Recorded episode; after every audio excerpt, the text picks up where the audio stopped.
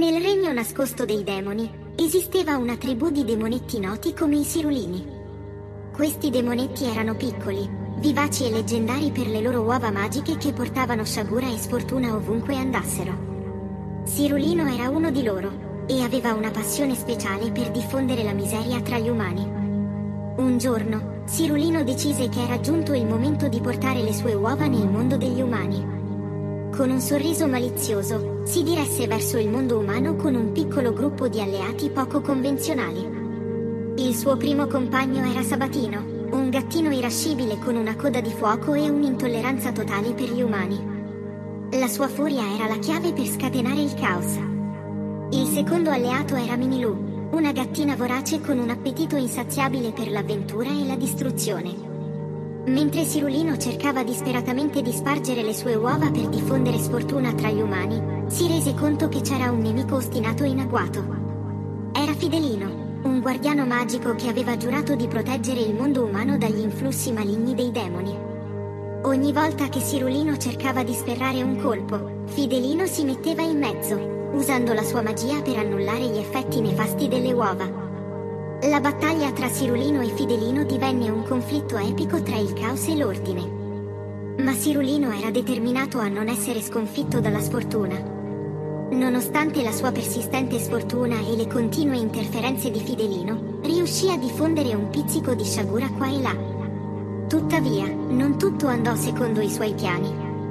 Le uova, a volte, si rivelavano innocue o provocavano effetti positivi, portando confusione nella sua missione. Mentre Sirulino lottava per completare la sua missione, Sabatino e Minilu facevano del loro meglio per mantenere lontano Fidelino. Sabatino scatenava la sua furia contro il guardiano, mentre Minilu cercava di distrarlo con la sua insaziabile voglia di avventura. Alla fine, Sirulino si rese conto che diffondere sfortuna non lo rendeva felice. Vedere la felicità di alcuni umani lo fece riflettere sul significato del suo intento malvagio. Decide di abbandonare la missione di diffondere sciagura e invece cerca di creare piccoli momenti di felicità ovunque andava. Fidelino, vedendo il cambiamento in Sirulino, decise di porre fine al loro conflitto. Accettò l'amicizia del demonietto e insieme a Sabatino e Minilu, iniziarono a girare il mondo in cerca di modi per portare la gioia invece della sfortuna. La storia di Sirulino dimostra che anche i demoni possono cambiare e che la sfortuna può trasformarsi in felicità. La vera magia sta nel cercare di fare del bene, anche quando sembra impossibile.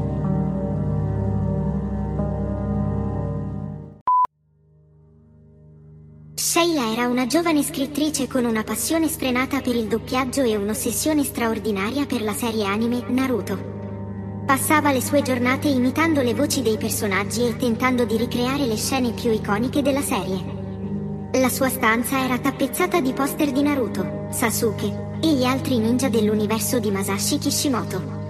Sheila aveva anche un curioso hobby, cercava costantemente di doppiare i personaggi con le voci più strambe e fuori contesto, cosa che faceva ridere molti dei suoi amici. Ma c'era un altro interesse che la intrigava profondamente, i mega paguri ancestrali, una specie marina misteriosa e affascinante. La sua passione era tale che aveva deciso di scrivere un libro su di loro. Voleva svelare i segreti di questi affascinanti crostacei e raccontare le loro storie con la sua consueta creatività. Tuttavia, Sheila aveva delle difficoltà. Era una bevitrice di birra appassionata e spesso si lasciava distrarre dalla bevanda. La birra la rilassava e le faceva dimenticare le ore mentre contemplava i suoi poster di Naruto, ma rendeva difficile la concentrazione sul suo lavoro di scrittura. Era anche afflitta da problemi alla vista che le causavano frequenti mal di testa quando cercava di usare dispositivi tecnologici per la ricerca. Sheila non voleva ammetterlo, ma gli occhiali spesso la facevano sembrare goffa e indifesa. Mentre cercava di scrivere il suo libro sui mega paguri ancestrali, Sheila si imbatté in un gruppo di ricerca online dedicato a questi crostacei. Era entusiasta all'idea di unirsi a loro e condividere la sua passione. Tuttavia, quando iniziò a scrivere articoli scientifici sulla biologia dei paguri, si rese conto che il suo pubblico era molto limitato e che pochi leggevano con interesse. La birra, invece, la faceva distrarre continuamente e scrivere cose fuori contesto. Giorno, mentre guardava un episodio di Naruto con una birra in mano, si rese conto che aveva bisogno di cambiare direzione. Aveva bisogno di scrivere qualcosa che fosse sia passionale che accattivante per il pubblico. Mentre contemplava il volto di Naruto sullo schermo, l'ispirazione colpì Sheila. Decise di scrivere un romanzo basato sull'anime che amava tanto, trasformando le avventure dei ninja in una storia coinvolgente e accattivante. Con il passare del tempo, Sheila completò il suo romanzo ispirato a Naruto. Il suo entusiasmo e la sua creatività trasformarono la trama originale in una storia emozionante, che mantenne viva la magia dell'anime. Mentre il suo libro guadagnava sempre più lettori e il suo amore per la birra diminuiva, Sheila realizzò che aveva trovato la sua vera vocazione, scrivere storie coinvolgenti che coinvolgessero il pubblico. Sheila aveva superato le sue difficoltà e aveva trovato il suo posto nel mondo della scrittura. Ogni giorno, continuava a doppiare i personaggi di Naruto e a innamorarsi dei mega paguri ancestrali, ma ora aveva anche un pubblico affezionato che la seguiva in questa nuova avventura letteraria. La sua passione, il suo amore per Naruto e la sua determinazione avevano cambiato la sua vita in meglio.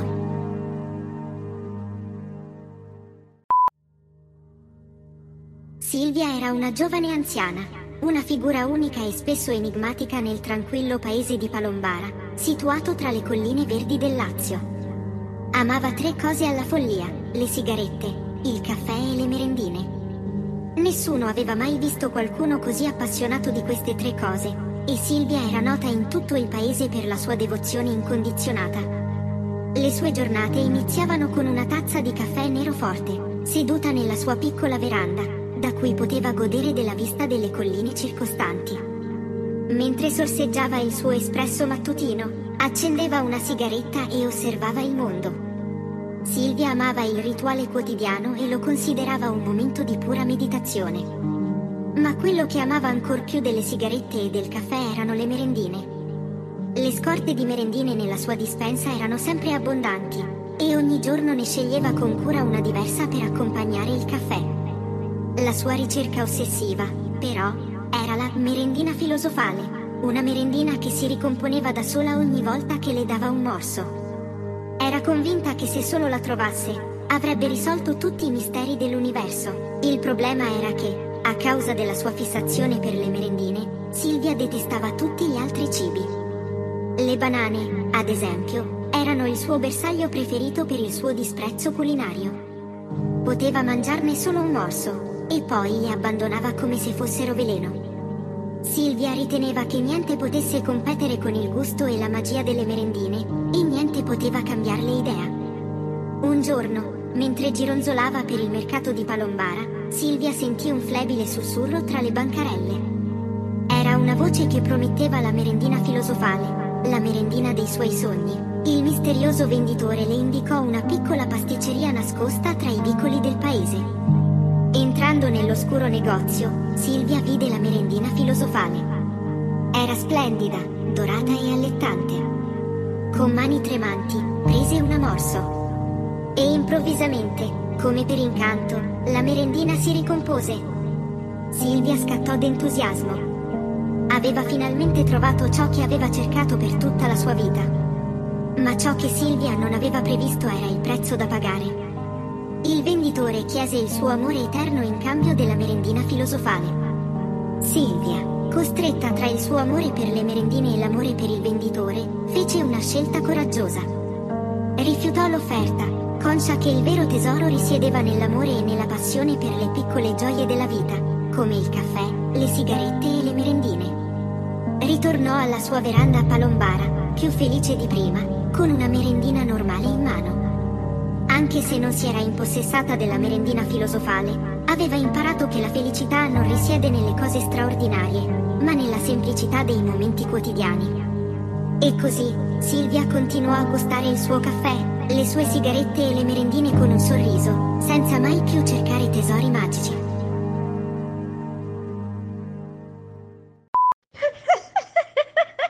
cioè, a è geniale, è bellissimo.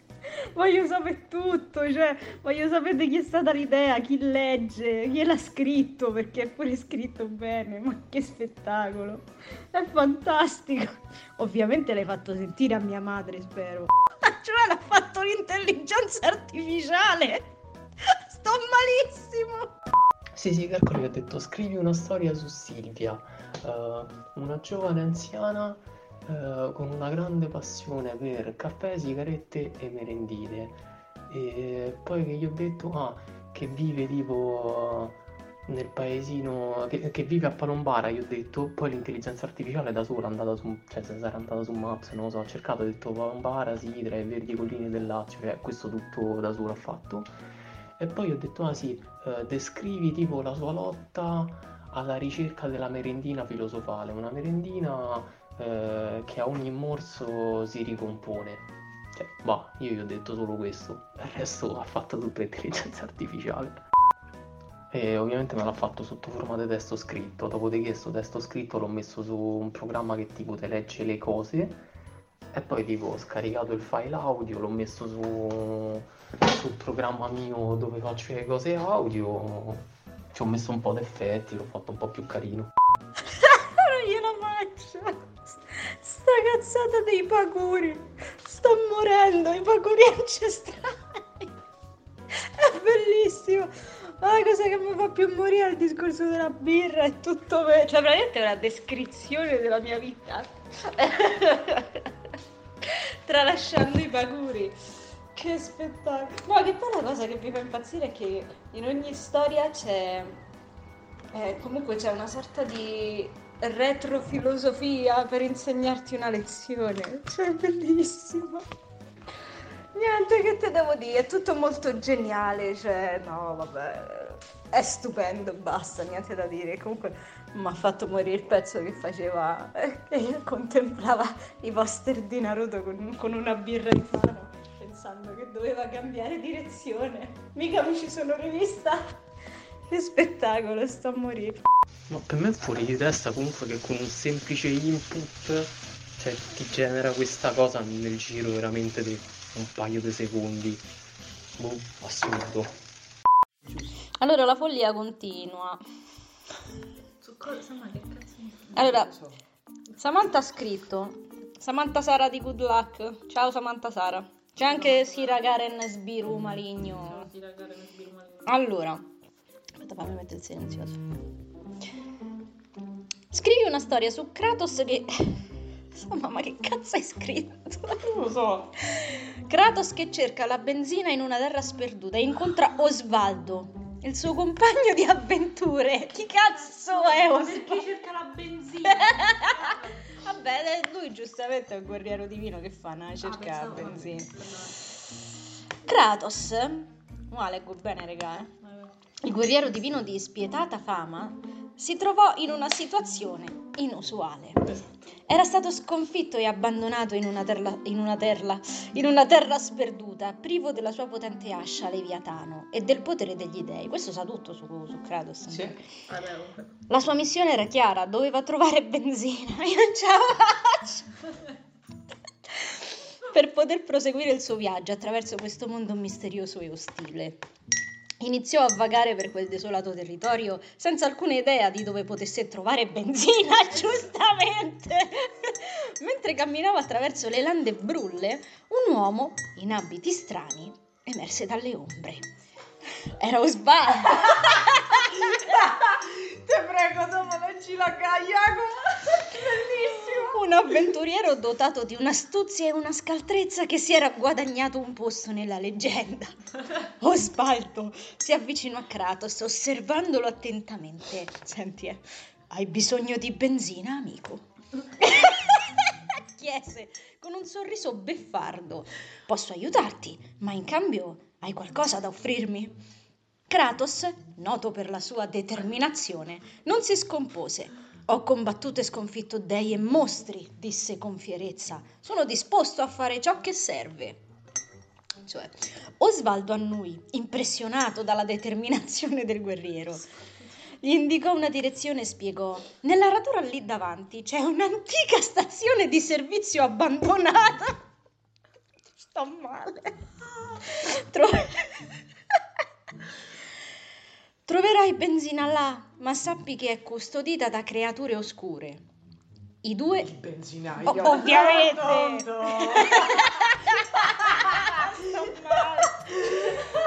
I due intrapres- intrapresero insieme il percorso verso la stazione di servizio perché giustamente Kratos, pur privo dei suoi poteri divini, perché dimostrò di essere ancora un combattente formidabile. Osvaldo, con la sua astuzia e agilità, si rivelò un alleato prezioso.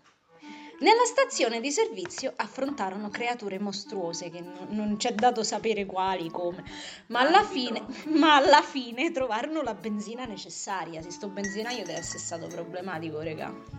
Kratos la mise in un contenitore non meglio specificato né preso sa dove, e si preparò a riprendere il suo viaggio. Sei un compagno coraggioso, disse Kratos rivolto a Osvaldo. Pare proprio vero. Ti ringrazio per l'aiuto. Osvaldo sorrise di nuovo. Non è finita qui, Kratos. Come no? Questo mondo è pieno di sfide e segreti. Perché non continuiamo questa avventura insieme? Kratos, impressionato dalla determinazione, che determinazione, vabbè, e dalla lealtà di Osvaldo, acconsentì. Strano. Così il guerriero divino e l'astuto avventuriero si unirono, si unirono per esplorare un mondo misterioso e pericoloso, pronti a fronteggiare qualsiasi avversità che si frapponeva al loro cammino. Regà, avevamo scritto solo De Kratos che cerca benzina su un Eh, pianeta. gli ha chiesto. Quindi eh, adesso è, è d'obbligo che ne ideo una io e poi una tu. Le puoi anche fare molto dettagliate, cioè nel senso gli puoi anche dire tipo a questa persona rivolgiti, a questo personaggio rivolgiti in questo modo, tipo. Vabbè, troppo, troppo sbatti, in senso... No, no, però nel senso gli puoi dare puoi dare molte direttive, ecco. Ah, intanto ti faccio generare un'immagine per questo, ovviamente. No, Aspetta, eh. Vabbè, ti conviene Mm-mm. sto qua. Metto in pausa, eh. A- Eh. Adesso faremo una favola ideata da Sira. Oh, mia storia. Ok, ecco qui la storia di Sira. Sira ha scritto. Scrivi una storia su Sirulino, un Non eccentrico. però, se spoileri non vale più la storia, la devi leggere. Ok, un eccentrico demonietto re dell'inferno, bla bla bla. Sirulino, il demonietto eccentrico e re dell'inferno. Com'è che tu sei sempre un demonietto che fa qualcosa di L'hanno strano? deciso l'altro, io me ne sto appropriando. aveva sempre goduto di una via, di una vita, scusa, fatta di eccessi e stravaganze. Tuttavia, un giorno si ritrovò a dover combattere contro la sua ciste a Lavana. Oh vai, ho scritto. Quello è scritto. Allo- a- la, la ciste a Lavana, la ciste a Lovaia, regà, scusa. La ciste a Lavana. Sto male. Che merda, che fai? Vai. a Lovaia. Eh, una creatura maligna incaricata di far rispettare le regole dell'inferno. La ciste aveva l'insolita capacità di emanare comandi e questa volta le cose stavano per diventare interessanti. Sirulino, è giunto il momento di fare quello che vuoi, disse la ciste. Te prego, posso leggere ciste a Lavana? È troppo divertente. Disse la ciste a Lavana con un tono scuro. Niente regole, niente obblighi, realizza i tuoi desideri più folli. Mamma mia. Sirulino, abituato a seguire i protocolli infernali, rimase perplesso. Ma quando capì la portata di questa insolita libertà, un sorriso malizioso si stampò sul suo volto e iniziò a formulare un piano incredibile per sfruttare al massimo questa situazione. La prima cosa che Sirulino decise di fare fu organizzare una festa infernale senza precedenti. Invitò demoni, diavoli, creature delle tenebre da ogni angolo dell'inferno.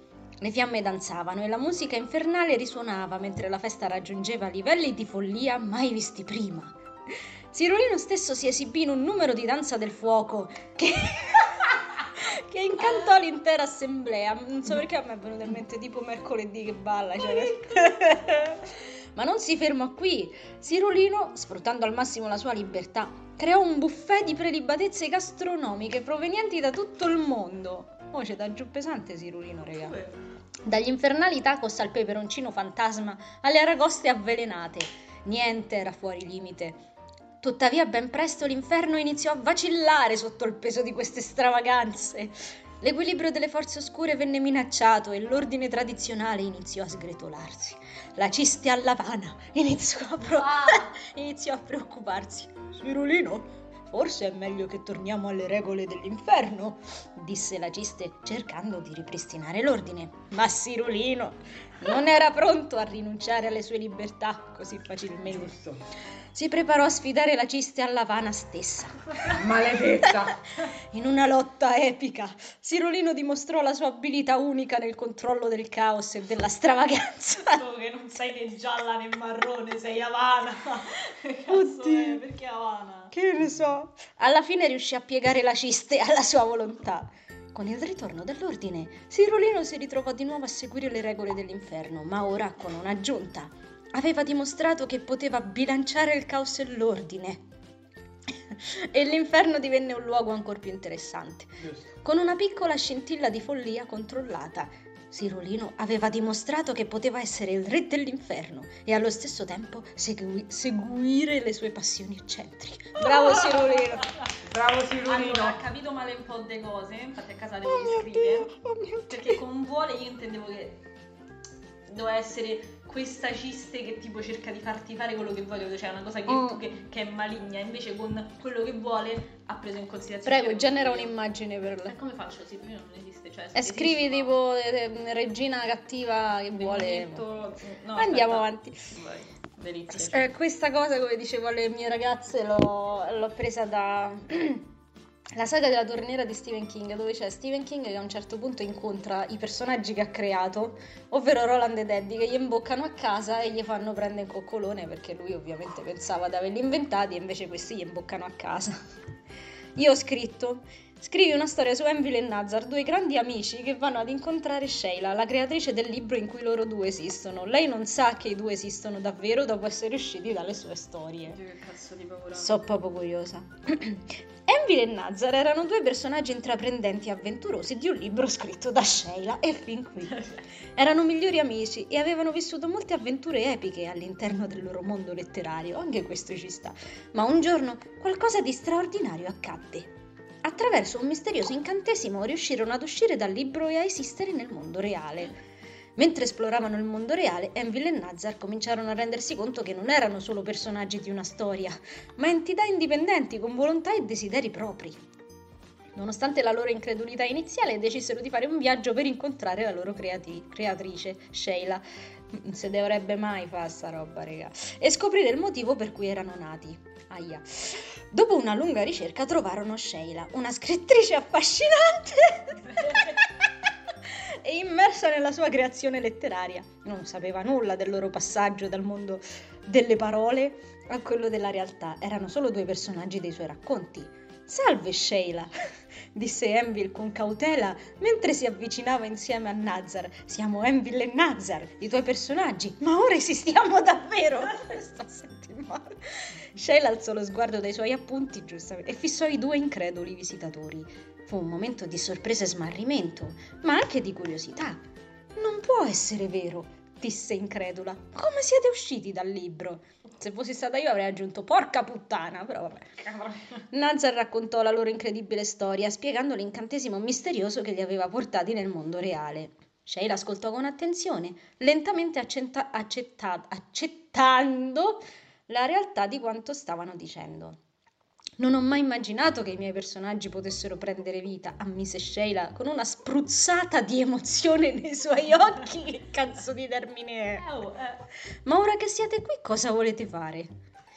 Envil e Nazar si guardarono e sorridenti risposero all'unisono. Vogliamo continuare a vivere avventure, che potrebbe anche includere prostitute, Sira. Sì, certo. Ma questa volta in un mondo che possiamo plasmare insieme. Sta cosa mi sta spaventando. Vogliamo essere coautori della nostra storia.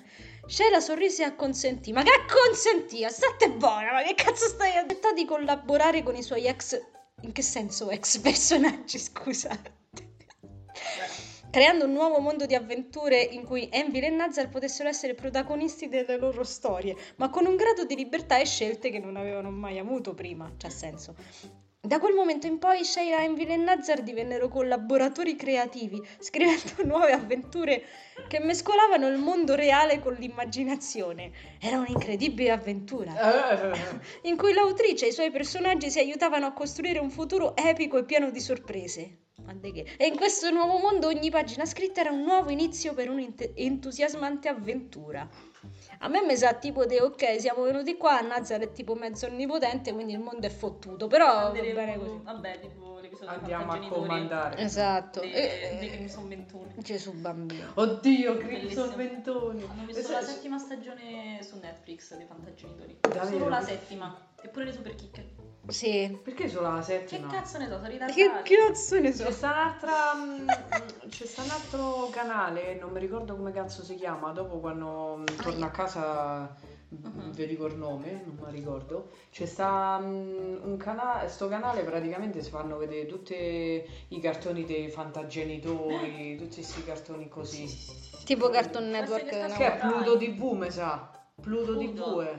Quello c'è stata una cifra. Cari ascoltatori, eh, abbiamo ascoltato tre mirabolanti storie scritte da chat GPT e narrate da me medesima. De- devo dire che la migliore è stata quella di Kratos Vabbè, eh, ed Osvaldo. cioè, E niente, noi ci sentiamo al prossimo episodio bonus. E... Kratos e Osvaldo, la squadra vincente. niente, adesso dobbiamo salutare tutte e tre insieme dicendo ciao ciao ciao, via. Ciao ciao.